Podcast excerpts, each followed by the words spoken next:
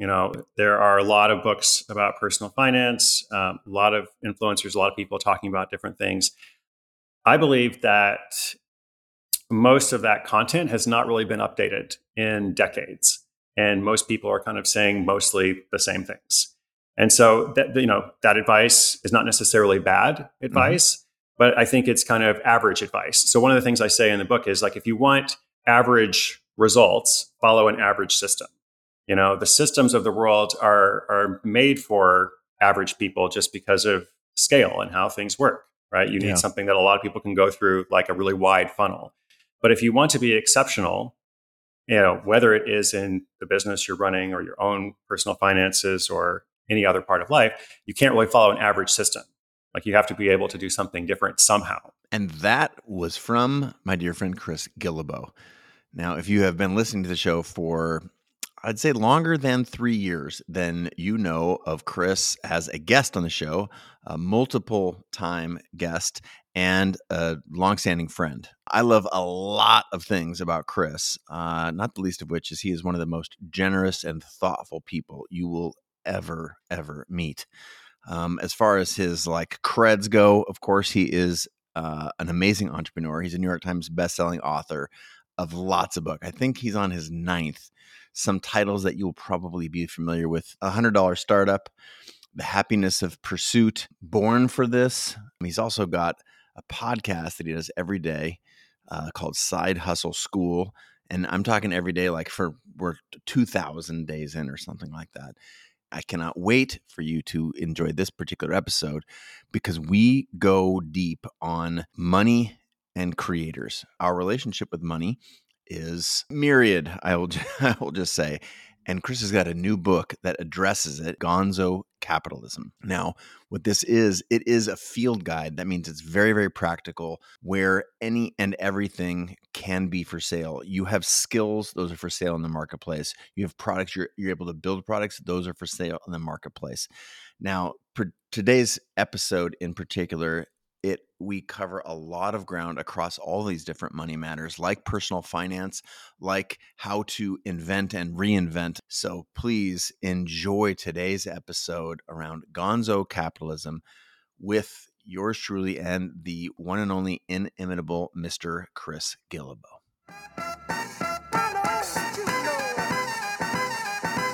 my dear friend chris welcome back to the show. It's great to have you.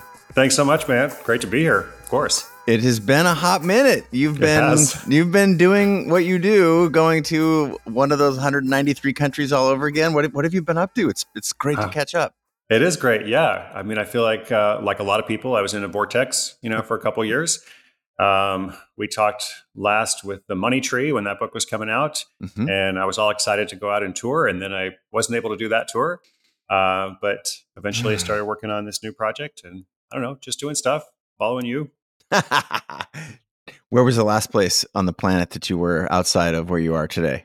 I was in Croatia and Austria for about a week, uh, I guess a few weeks ago, and then doing some domestic trips, uh, but nothing too exciting. So I'm getting ready to go out on the road for for this.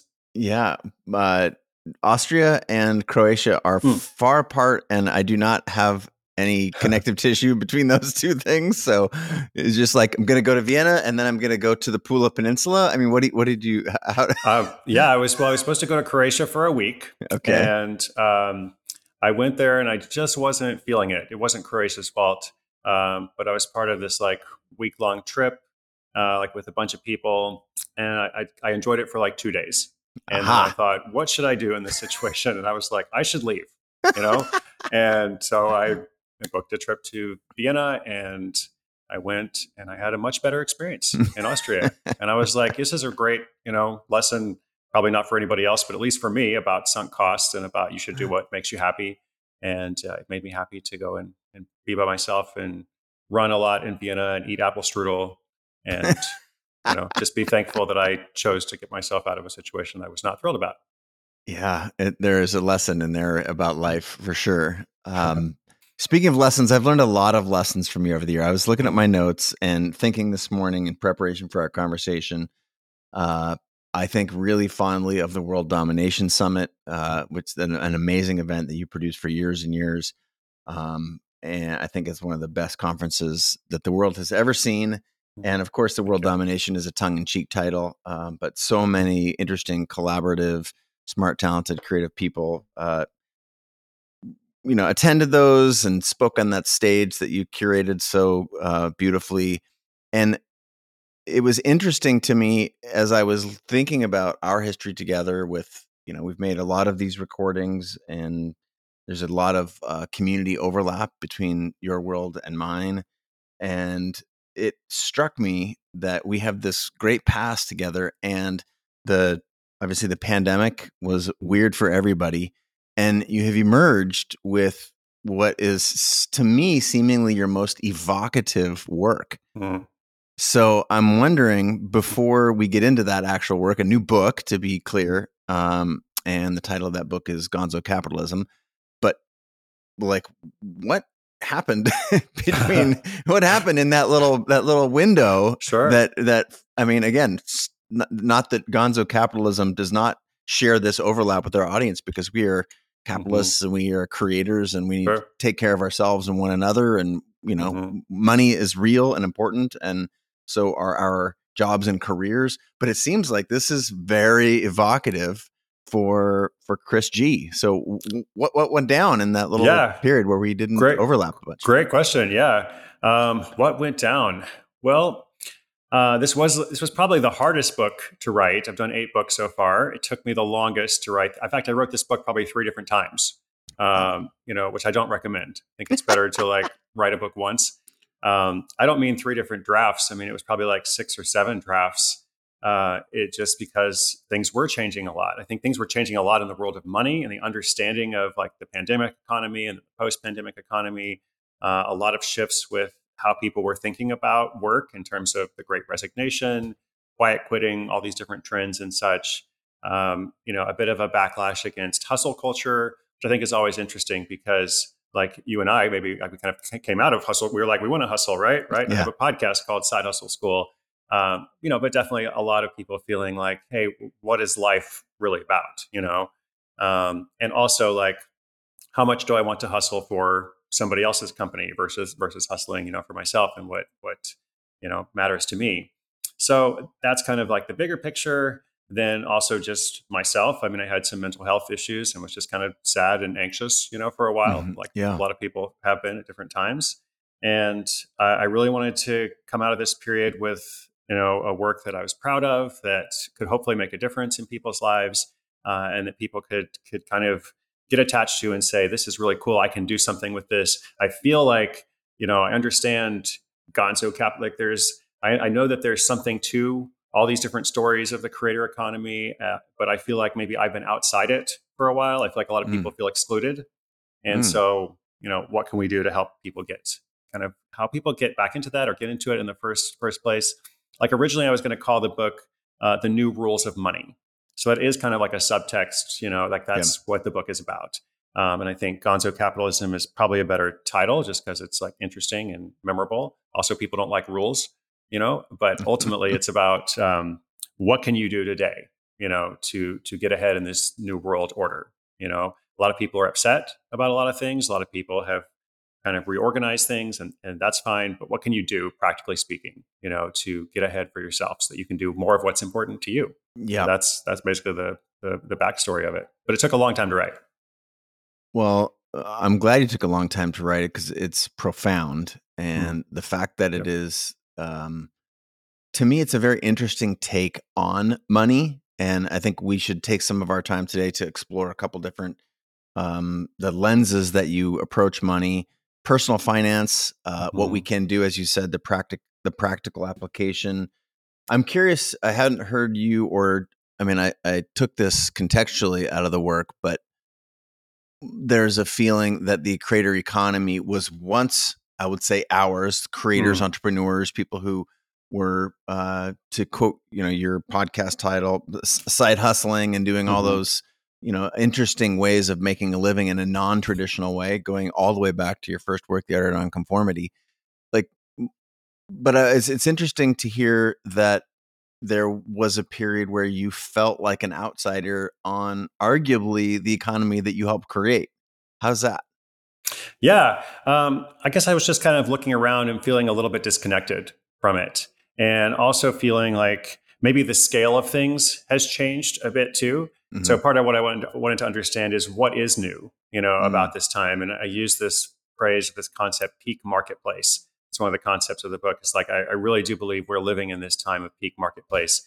and you know, I've been like selling stuff online, doing things online for like 25 years. You know, when when eBay was founded, you know, 1999 or 2000, you know, I started selling coffee and video games and other stuff. So I felt back then, I was like, oh man, this is crazy. It's a whole new world, and like people can buy and sell stuff, and that was true. But I feel like it's so much more now. And now, like, there is a market for everything. There's a platform for everything. At the same time, there's also a lot of overwhelm with that. Mm-hmm. You know, there's a lot yeah. of overwhelm and, and as I said, some backlash that comes with that too. So how does one navigate that essentially? And I, I was like, what are the qualities of peak marketplace? And came up with a few. And like one, it's you know it's really faster than ever.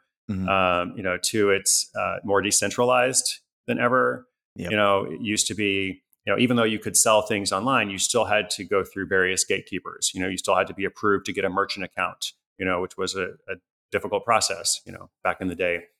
Um, so now things are much more decentralized. And then also, I think maybe just kind of there's this element of quirkiness or like strange or maybe weirder than ever, you know, in some of the stories that I, like researched and looked at in the book.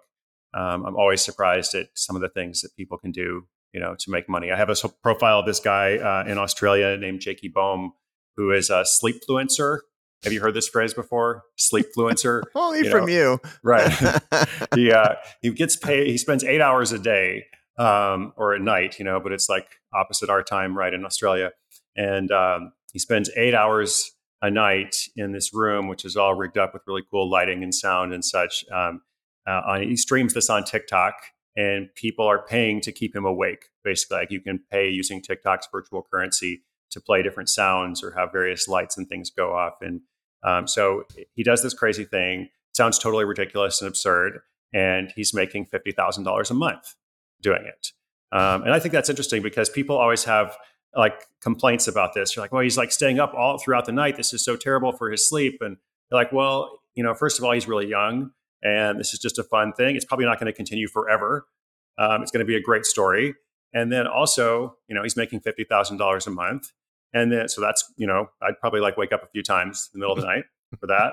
Uh, and then, like third, you know, he could just like sleep during the day, right? you know, he could actually sleep during the day, and he's just doing his eight hours of live streaming. So this is just one example, right, of yeah. like how things are are kind of quirky and and strange, but yet really, really interesting. And I think a lot of that came about like during the pandemic and the yeah. pandemic economy.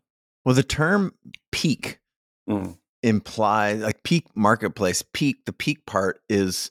It seems like it's a double edged sword Mm-hmm. And is that on purpose? Is it peak in like this is the maximum and it can't get any faster or any crazier or any you know is this a prediction is this like you know when i'm right. looking at that phrase mm. i feel like and also knowing you for whatever more than a decade or maybe even 15 years at this right. point there's there seems like there's an edge to that phrase for hmm. me. So I'm wondering, you know, if you can if you can excavate a little further for us. Yeah, that's really interesting.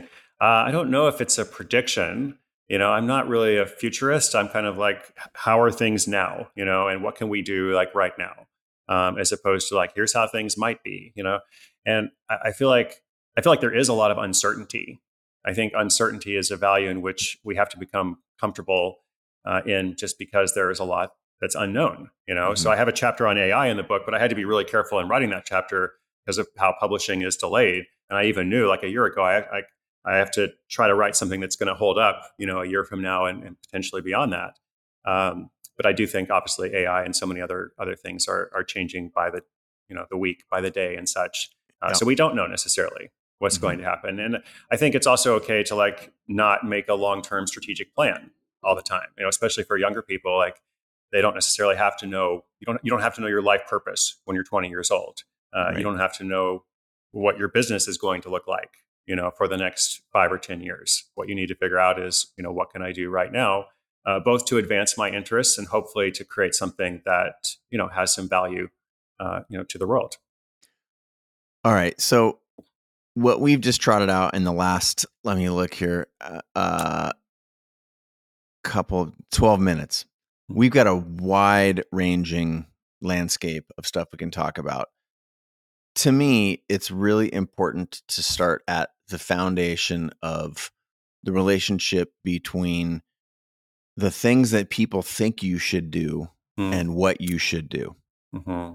So y- y- again, this this sort of is a nod back to some of your earlier work, the art of nonconformity. Like within that title is we're not going to conform, and this new work very mm-hmm. prescient. Mm-hmm. So what if if like you were to posit a a state of the state you, you're talking about being yeah. practical and what it is right now like mm-hmm. what is this in terms of the opportunities to you know march to your own drum or mm-hmm. how ought we think about what the world has historically wanted for us and what we want for ourselves now? Yeah, great question. Uh, and maybe I'll answer by sharing how some of my views have changed or been yeah. updated. Sure. Uh, so the you know the central thesis of like my life, my work, everything I try to do, it's it's built around this idea of, of you don't have to live your life the way others expect. You know, other people throughout your life, throughout your career, throughout your relationships, you know, everything other people have all sorts of ideas and preferences and assumptions, you know, for you. And you don't have to accommodate those, you know. And in fact, your life is probably going to be better if you don't, or at least if you don't accommodate them blindly. If you really take some time to figure out for yourself, you know, what is it that I, I want to get out of life and and how, you know, eventually how can I uniquely contribute uh, in mm-hmm. some way. But if you start with that, like you don't have to live your life the way others expect. Um, there is another way like there are alternatives you know for whatever path you know that others have kind of you know outlined for you that's fine. That may be the right path but there are there are alternatives as well. Um, so i take that like as a starting point and as applied to like gonzo capitalism you know personal finance. Okay you know there are a lot of books about personal finance um, a lot of influencers a lot of people talking about different things. I believe that most of that content has not really been updated in decades. And most people are kind of saying mostly the same things. And so that you know that advice is not necessarily bad mm-hmm. advice, mm-hmm. but I think it's kind of average advice. So one of the things I say in the book is like if you want average results, follow an average system. You know, the systems of the world are are made for average people just because of scale and how things work, right? You need yeah. something that a lot of people can go through like a really wide funnel. But if you want to be exceptional, you know, whether it is in the business you're running or your own personal finances or any other part of life, you can't really follow an average system. Like you have to be able to do something different somehow. So, um, like there's a chapter about personal finance specifically, and I'm writing about frugality. I used to be really frugal and stopped worrying about that to some degree. Uh, I realized that even like small amounts of money, just being able to spend small amounts of money would make me happier, you know, in some ways. Um, I used to be very opposed to debt, and I still don't love debt. But I think before it was like debt is an evil thing; it's terrible. Nobody should ever have any debt. And I think one of the things that we've seen through like the pandemic economy, there was a lot of stimulus package packages, um, a lot of governments printing money, corporations borrowing lots of money. Like I learned that that Apple, you know, has hundreds of billions of dollars in cash, but they're still borrowing like hundred billion dollars as well. And like, why don't they just pay it back? Like actually maybe it's better for them to have the debt. And so just kind of thinking differently about debt um, there's this concept of you know a, like a bumper sticker pithy instagram message about buying experiences. You know you should always like buy experiences not stuff. And i mean experiences are great but sometimes it's okay to you know like i say it's okay to buy a couch. Like if a couch makes you happy you should feel bad one. about that. I have yeah I, I bought that couch right? Um, so, I mean, these are just a couple of examples of like updated views of like you start with this principle of like people expect something from you, and there's another way to do it.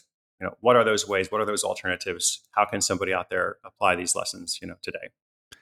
When I hear you talk about, you know, the av- average systems, you know, the the concept of a system is largely around built around averages, right? Mm. This, a mm-hmm. system is a repeatable thing, and right. things that are anomalies or outliers they are difficult to repeat. So almost mm-hmm. tautologically true. It's like it, yes. it, it it sort of has to be an average. And one of the things that strikes me about averages is it's, you know, there's a data set in an Mhm. average and you add all those things up and divide by the number of inputs that in that set and that's how you get an average number but Mhm.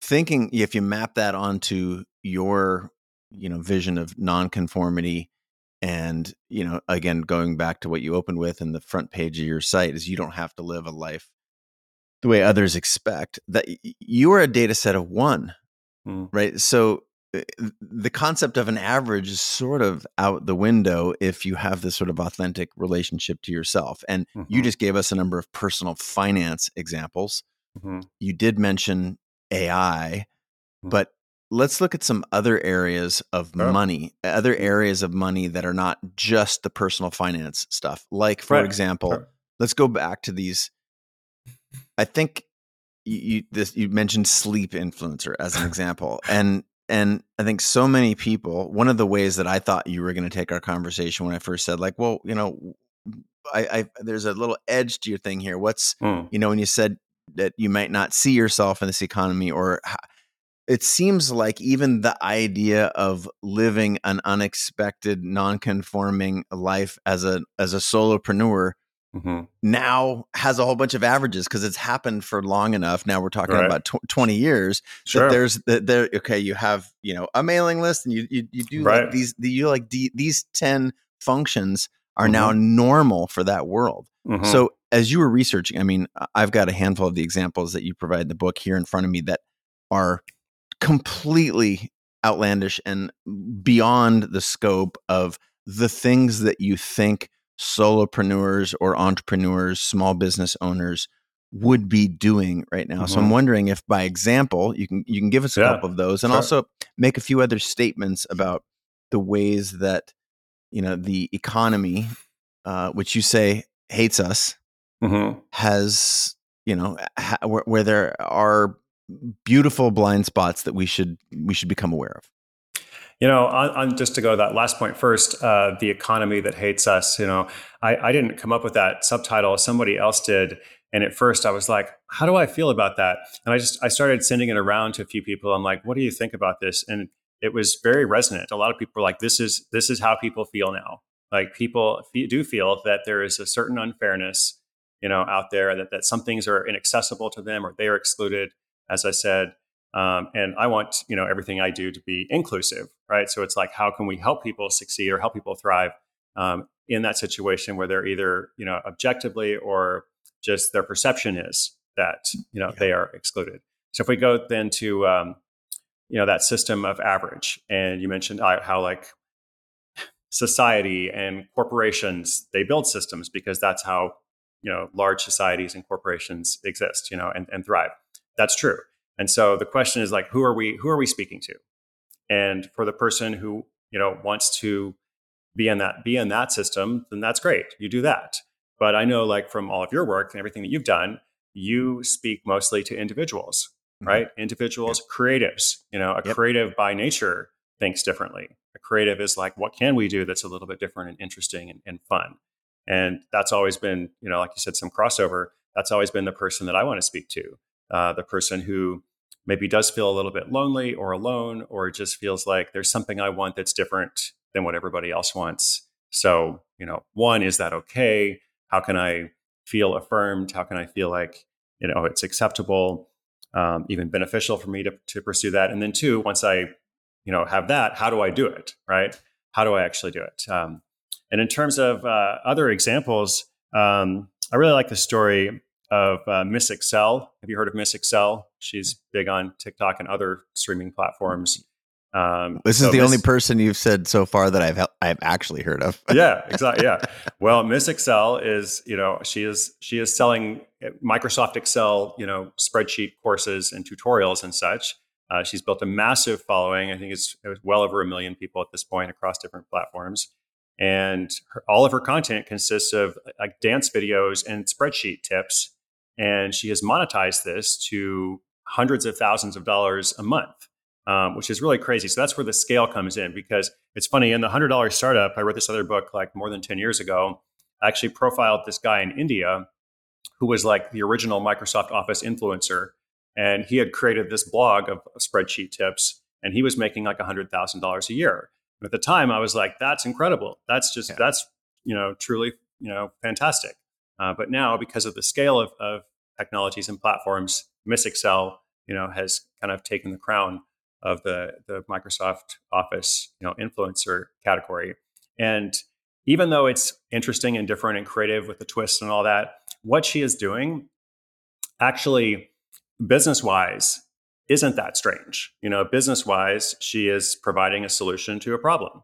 You know, there's lots of office workers that spend hours a day using spreadsheets or databases, other tools. And, you know, if she can help people save like a lot of time, work more efficiently, you know, that has has tremendous value. So it's interesting. What I try to do, um, you know, throughout the book is present stories and tell the case studies, but then also deconstruct it a little bit and say, okay, you know, what could you do that's kind of like this? I mean, maybe she's got that covered already, but there's probably something else. And it usually connects to a pretty simple business lesson that's actually not profound, mm-hmm. you know, or or not contemporary at all. It's just about supply and demand, or you know, again, a pro- you know solution to a problem, or meeting a need.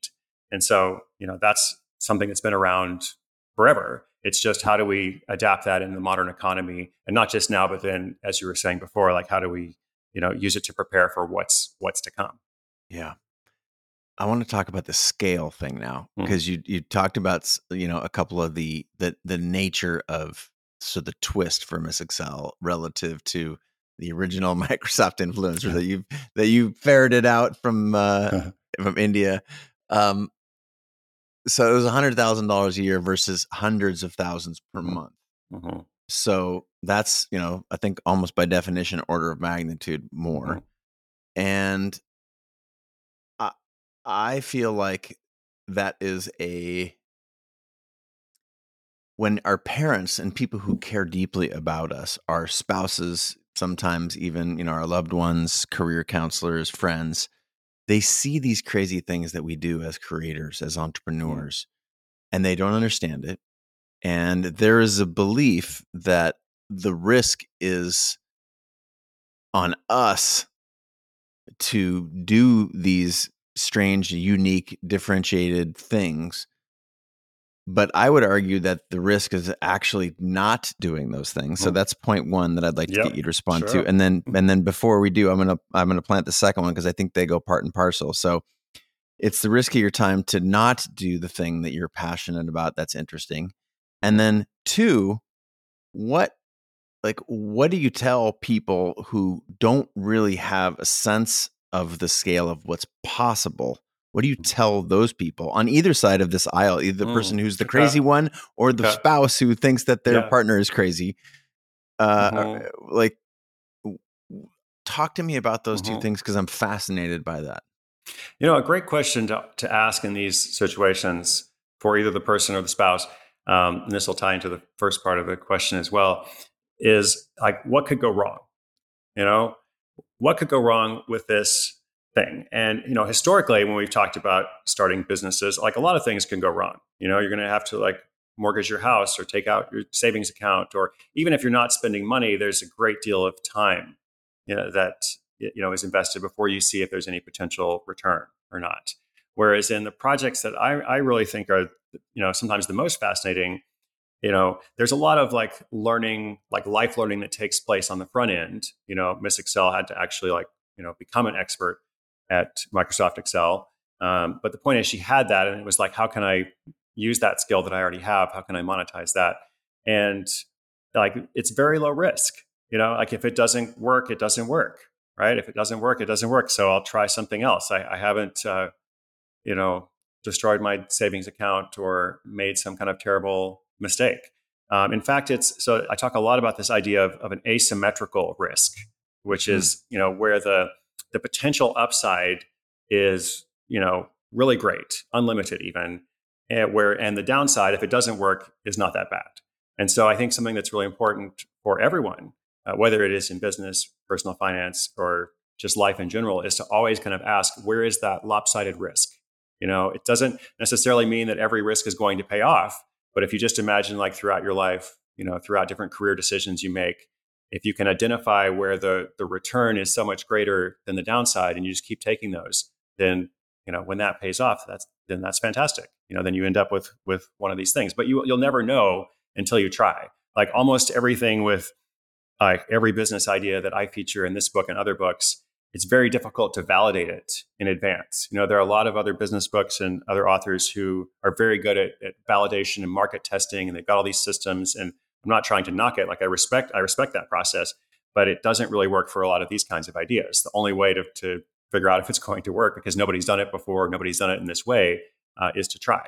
And if you can limit the risk, you know, and limit the downside, then why wouldn't you? As you said, you know, as you said, the greater the greater risk is not to try. The greater risk is to remain stuck. It is to be in a place where you're like, I had this idea and I thought it could be a really great idea. I wasn't sure, but now I'll never know, right? Because I didn't try it. You know, the greater risk is just to remain beholden to the systems of the world that other people control, as opposed to creating something for yourself, one way or another. Yeah, and those systems, I think it's interesting. Those systems are all it's I think it's almost true. I, I'm I don't know if I'm prepared to go on record, but like there is largely in these systems, in very few systems, there are, are is there someone who has it out for you. Mm-hmm. However, systems again, almost by definition, and if you go back to our our references to average, sort of they almost by definition like uh, limit your upside, limit mm-hmm. your mm-hmm. um, the the the amount of influence or control or or ownership that you can have. So uh, I, I do think there's a it's a fascinating time when you think about systems and how to play within them when you need to and how to play outside of them, which is to me what you know as I'm looking at this work, it is it's so classic, Chris. It is mm. It's so well done. Um, the I need to scrape a little bit further on this idea of the things that the scale bit because mm-hmm. most folks I believe have misunderstood. And to be fair, you and I were creators prior to this term actually being sure. um, used to describe right. the work that we did. And influencer wasn't a thing either. Mm-hmm. I don't even know what what we called ourselves um, or what the world called us, but maybe just I don't know, entrepreneurs, creators. Sure. Uh, we, uh, well, I just that's use the word that is. you saw my you saw the trap that I fell in there, but I remember my parents saying specifically my dad in this case. I'll throw him under the bus. Was like, okay, cool. Like, well, you should give your pictures away because I, I, don't know who's going to buy that picture. I mean, I watched you take that picture, and I know there wasn't a lot, a lot that went into it. So I sure. really have a hard time seeing how someone's going to pay you. Maybe you should give it away, give your get your name out there, and mm-hmm. and at the time I was sort of you know nonsense, and mm-hmm. here we are, probably mm-hmm. you know tens of millions of dollars later in that line of work, not to mention right. the CreativeLive work. Mm-hmm. And I think if you ask my dad, he would say, "Well, it was so obvious that that was going to mm. work." Mm, okay. So I'm trying to reconcile. That was, you know, let's argue that we started sort of doing this stuff 10 plus 15 years ago. Mm-hmm. You you said 20 when we started selling things on. Yeah. We started selling things on eBay, and I would. I certainly had my photography business at that time, but help orient us to this new world because you're saying hundreds of thousands of dollars per month as is one example that you use in the book. Mm-hmm. and there are others that are that you know that big and or bigger. So what is the ups what is the limit? Is is, is it truly limitless? I mean what's the cap as people yeah. are starting to think about it, inventing or reinventing themselves right i mean i guess it's uh, i'm sure there is a cap somewhere you know for for these things but to me it's kind of like that's a conceptual exercise like I don't quite know like how many millions of dollars Miss Excel has made or how much she can make in her life, but it's kind of a, a, good problem to have. You know, if like one day it's like, oh, she she only made you know X million dollars, you know, dancing on TikTok and selling these courses, or for the other guy we talked about, the guy who gets paid to stay up, you know, at night. Well, it only worked for X number of months. You know, does it matter? Uh, we're talking about developing skills. Like you're going to develop a skill um, a set of skills really and a, and a range of experiences that you can apply in lots of different ways. So, you know, when you when your dad, you know, gave you that advice, you know, your dad was really smart. He knew about a lot of things, but maybe he didn't know, uh, you know, about about that thing, right? Um, or maybe he maybe it was right at one time and it wasn't right then, and and you know things change over time. Things are changing even now. I mean, in the past few years, things have changed so much with social media and how people are are creating content and courses. Um, I have a whole chapter about like online education and people who've been really smart, you know, creating some million dollar businesses, you know, of just like one person or two people. Um, things will always change, but if you develop the skills and you get that range of experiences, then you can apply them in different ways. I think that's the key. Rather than trying to find, here's the one thing I'm going to do for the rest of my life, right? I mean, one, that's a lot of pressure. Two, you're probably going to get it wrong. There might be something better that comes along, you know, by by pursuing other things along the way so I guess I just encourage people like get experience. Mm. You know, mm. get experience. Don't worry about having the answers to everything. Don't worry about every everything you try working, uh, because one thing is going to lead to to another. And who knows what the, the the environment will look like in in you know three years or five years from now. But I guarantee, and, and I hope you would agree with this, like what we do now is going to help us. And just like when we were starting with the blog or the photography business, you know, you and I are still like using those lessons and drawing on relationships that we built during that time and um, you know, different things that we went through with what we're doing now. Yeah, I've got this phrase: "No effort is ever wasted." And mm. you don't know how this effort is going to serve you at some point in the future, but this mm-hmm. belief that that was a dead end, or that mm. this relationship didn't work, or that business idea failed, like all of those things are things in this beautiful backpack of life that we carry mm. forward with us. I that love we, that we don't you know we never know when we're going to pull out the swiss army knife of that failed relationship or that broken yeah. business that's really good i think that's very important i hope people catch that because i feel that there is a lot of pressure on us on everyone um, and i feel like a lot of people kind of say the opposite message of what you just said and, and there's this culture of hyper efficiency and hyper optimization that basically suggests that a lot of effort is wasted you know?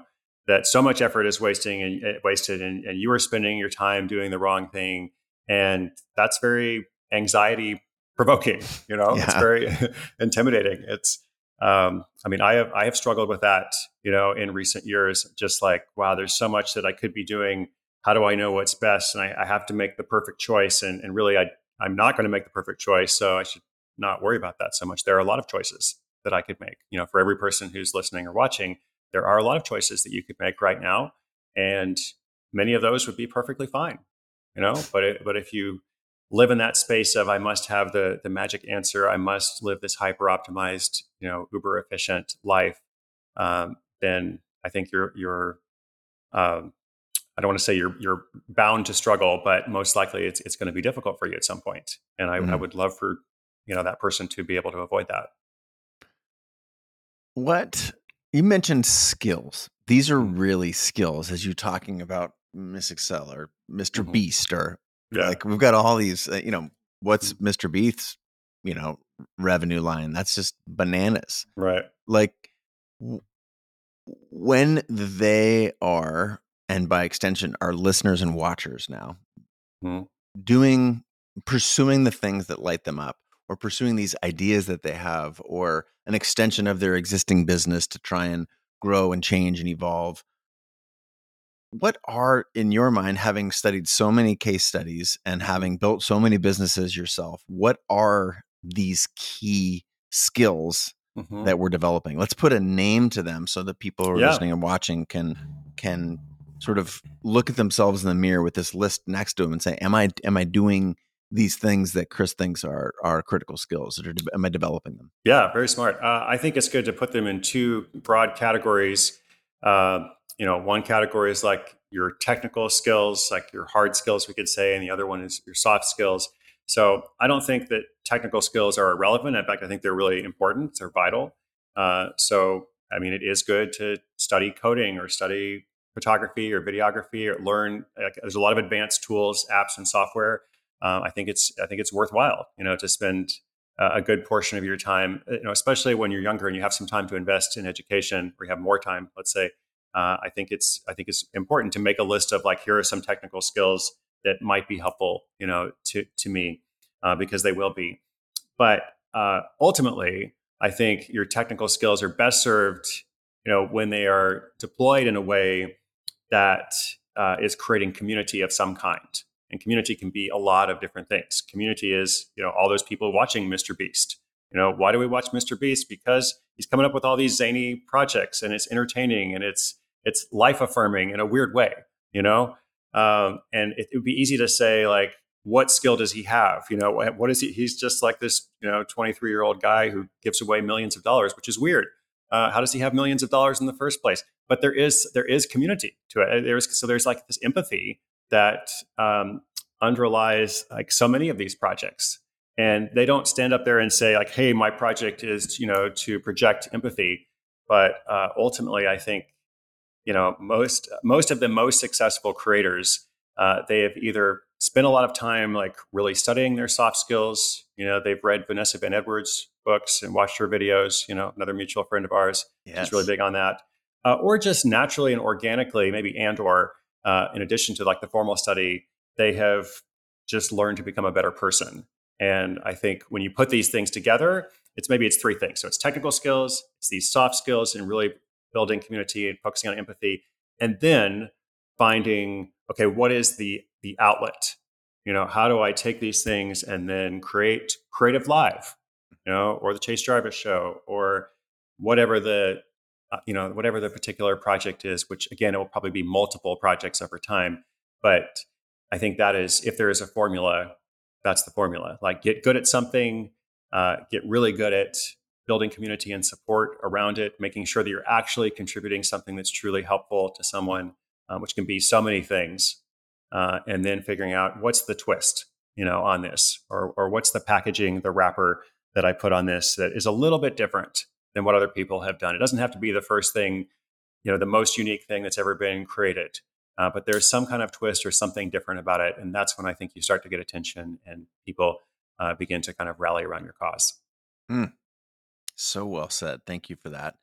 And I don't want to put you on the spot here, but you had what I feel like is one of the best descriptors or um, lenses through which to understand if something is working. So you've mm. talked, for example, always keep using Miss Excel, like, and sure. there are there are people who are listening and watching that are doing something right now as an experiment. Mm-hmm. To their credit, they may have even labeled it as an experiment rather than I'm all in on black or mm-hmm. whatever. Mm-hmm. That they don't know. If it's working yet and they don't know if they should stop that thing and do another right. thing. Should I stop being Miss Excel and should I go be Mr. Beast 2.0? Mm-hmm. Like or or right. better better yet, you know, the, the only the the number one version of yourself. But the mm-hmm. concept is the question is rather like how do you know if something's working? Right. Right. Um, well, I guess if you're making $100,000 a month dancing on a streaming platform, you know, that's working. Keep doing that, right? Um, but most of us are not in that place. And so most of us are in a place of like, oh, this is a this is an interesting idea. You know, I'm excited about it. I've been trying it for a little while, but as you said, I'm in this space of not really knowing. Uh, you know, I used to talk about this a long time ago. The the test of like, hmm. do I keep going? Do I stop? And so I think you always ask yourself, like, first of all, you know, am I in it? Like, am I still a believer in this? Like, am I motivated to do it? Um, and then you ask yourself, like, is it working in terms of the metrics? Is it like, are, are people watching? You know, if I'm trying to sell something, is anyone buying at all? And so it's pretty simple. You know, from there, it's like, okay, if, if, if people are buying or people are watching and you're enjoying it, you don't even need to ask yourself this question at all, right? You just keep keep doing it. And um, if you're if it's the opposite of it, if it doesn't seem to really be getting traction or engagement, and you're also kind of thinking, yeah, I was into it for a while, but maybe there's something else better, then that's really obvious. Also, you just this is this is your time to stop. Like, don't waste another day. You know, just just stop. At the beginning of this conversation, we were talking about I was on a trip recently to to Europe, and I went to Croatia, and I wasn't having the best time of my life. Uh, and even though I was supposed to be there for a week, I left three and a half days early just because I was like, I think I could, you know, go and do something that I'll enjoy more. And I'm really glad I did that. Um, like I would have been unhappy to stay. So the thing where it gets hard is like when these values are in conflict. You mm-hmm. know exactly, uh, and w- the answer to is one or the other. And you're really motivated to you know about something. You still believe in it, but you're not getting the viewers. Like nobody is subscribing to your channel or, or nobody's buying the product that you've made. Then I think what you do is you have to change something.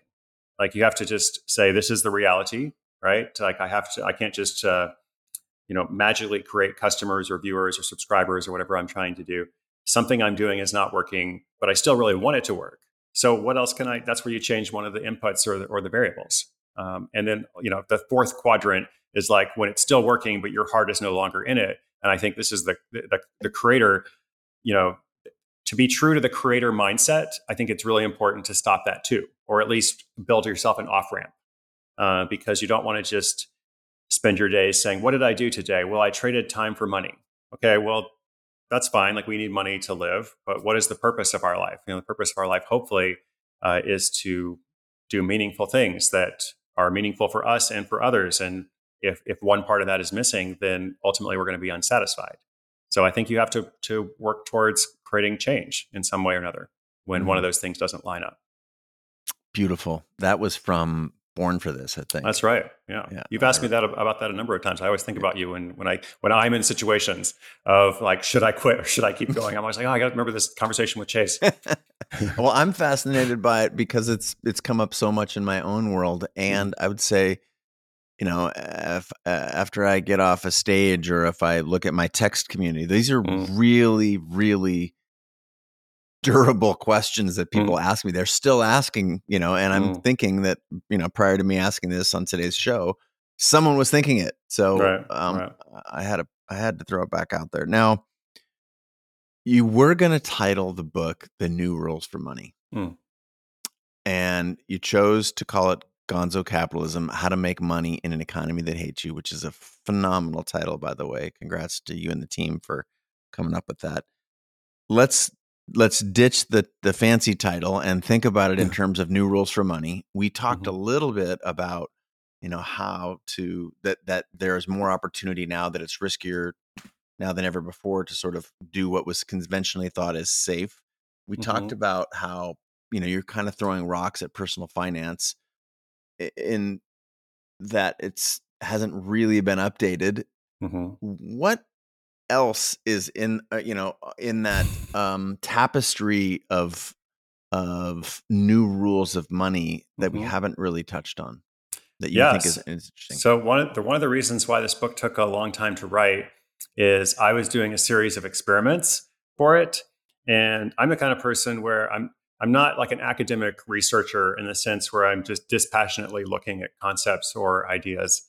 Uh, I like to just jump in and do stuff, and I'm compulsive if I start reading about something that that seems interesting, I'm like, I want to try it and I want to get really into it. So um, I have a whole chapter about uh, play to earn gaming, uh, like playing playing video games for real money, like all these different little blockchain video games that are out there now. And I spent a, number of months uh, just kind of immersed in that world and like figuring out, okay, how does how does this actually work? You can play games, you can get paid. You know, a lot of people people do. Um, I have a chapter about prediction markets uh, where you can bet on anything, bet on political events, political elections, uh, world events, celebrity culture. Um, like I, I bet on Britney Spears' conservatorship, whether that was going to end or not. Like there's these platforms you can go to and do this. And so uh, I'm kind of looking at all these different like systems again, um, or platforms or markets that didn't exist before and kind of providing some tips and tricks and like okay if you want to get into this you're going to need to do some more reading and, and exploration but you know here's an overview. Here's how you can jump into this world right away. So um, there's also some ai art stuff um, but yeah the you know the video games about the prediction markets. Um, I, I, did a whole chapter about people who are working multiple jobs uh, like full-time simultaneously uh, without the employers knowing about it. And so like part of that is the ethical question of like is that is that okay? And i tend to approach that as just like i want to understand it I want to understand how a person does it, and just like physically and practically, like what are the what's the, the process for that, um, and kind of let the reader just reader decide. You know, like is that is that something that I want to do, or do I just find it interesting, you know, to see how somebody else has done it, uh, whether I want to do it or not. So yeah, throughout the book, it's like a whole series of experiments, lots of practical tips for each thing um, that hopefully will leave people not just feeling inspired, but also like equipped, you know, to go and try something for themselves. Excellent. Thank you for that. I'm now going to give you a line and I would like you to respond. This is a line that you wrote as a part of the the book and book packaging. I'd like you just to respond to it and and we'll see where it takes us. The traditional ways of earning a living are outdated, if not outright rigged. Mm-hmm. What do you mean? I mean that what worked at one time, you know, either no longer works or it only works for some people in some situations. And so if you keep trying the same thing, uh, if you keep trying to do what other people have suggested uh, and it's not working, maybe it's not your fault. So maybe it's not your fault, uh, but then you have to ask, what do what do I what am I going to do about it? And so that's what the book is about. Mm. There's this the the concept of it being rigged sort of reeks, I think, appropriately of the times are changing mm-hmm. so fast and this is one thing we have learned about um, you know computing power for example moore's law we are accelerating the rate of change and how how fast i mean how real is this how fast is this going you've looked you've done a ton of research through all these different vectors of mm-hmm. study like and will it keep getting faster? Because right now I know so many people who are mm-hmm. overwhelmed and are right. scared and are, I mean, what is AI's impact going to sure. have on my job? I am a fill in the blank. We don't need to go mm-hmm. into the AI. We've done a lot of right. episodes on that. And right, I want people to buy the book because your, your thoughts on it are really powerful. But like, where are we on this arc? I think you can, you can go down a lot of rabbit holes and end up, you know, I used the word anxiety earlier. You can, you can get really anxious. Um, you know by thinking about those scenarios it's not that there isn't anything to them i guess i just i try to focus on individuals you know i don't i don't know what the future will hold you know for governments and industrial systems and you know the future with the capital f. Like i, I have no idea about that. Uh, what i know is that you know individuals can equip themselves with skills and resources that will allow them to thrive in different circumstances. And you know, interestingly enough, by doing that, you're probably going to be less anxious, uh, you know, and less overwhelmed because you are equipped and resourced.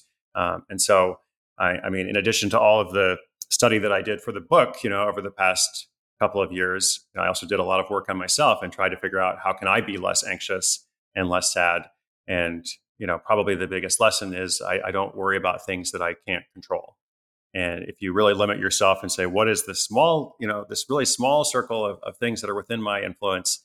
How can I devote my attention and focus to that? And it's really exciting because you can actually have some real impact um, and far less anxiety um, than by worrying about stuff that, that, you have no idea about and probably can't do much about. Mm. You just keep talking about skills, and I think it's fascinating. You went into some really detailed skills. I wonder if there are some meta skills that you mm. feel like are important for people to over index on?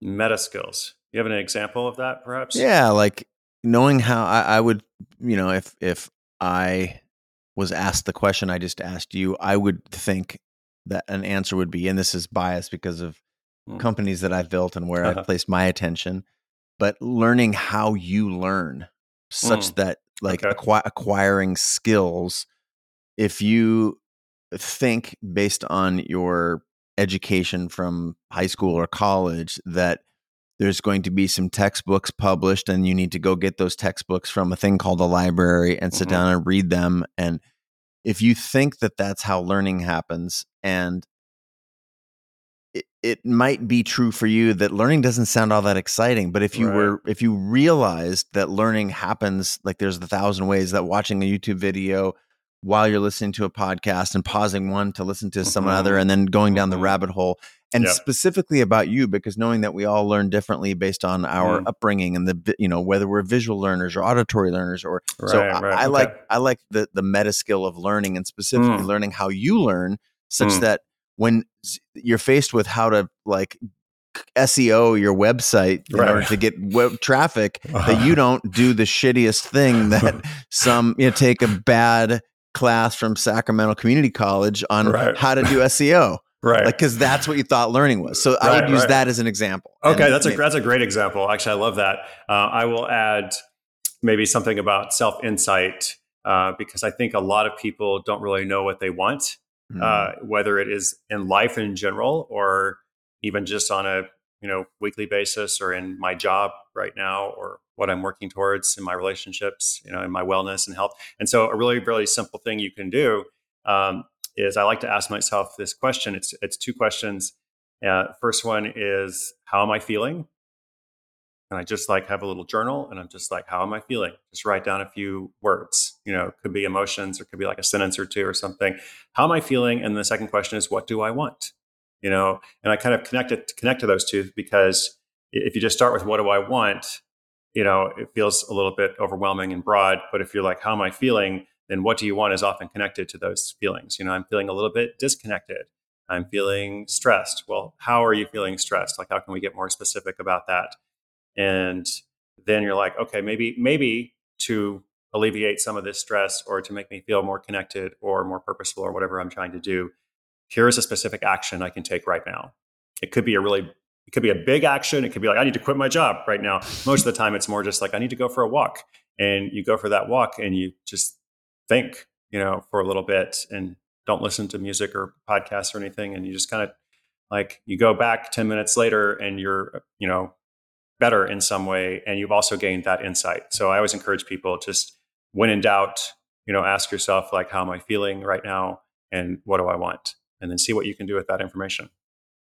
that you know this what is it Socrates know thyself turns out to be pretty pretty powerful hmm thing that so many of us have you as you wisely point out are ill-equipped to answer those questions hmm um, and you're the second person uh, on this show to posit that continuously asking yourself what do i want is an amazing lever for Mhm. getting very clear Mhm. uh, speaking of clear, James Clear Oh, is, great. the, uh, is the other Yeah, that's great. person who who the author of Atomic Habits. Uh, Mhm. I had him on the show. and We just brought him back for a reunion um, episode as a part of a thing we're doing summer school here in 2023. Some of my favorite episodes. This idea of asking yourself, "What do you want?" over and over and over.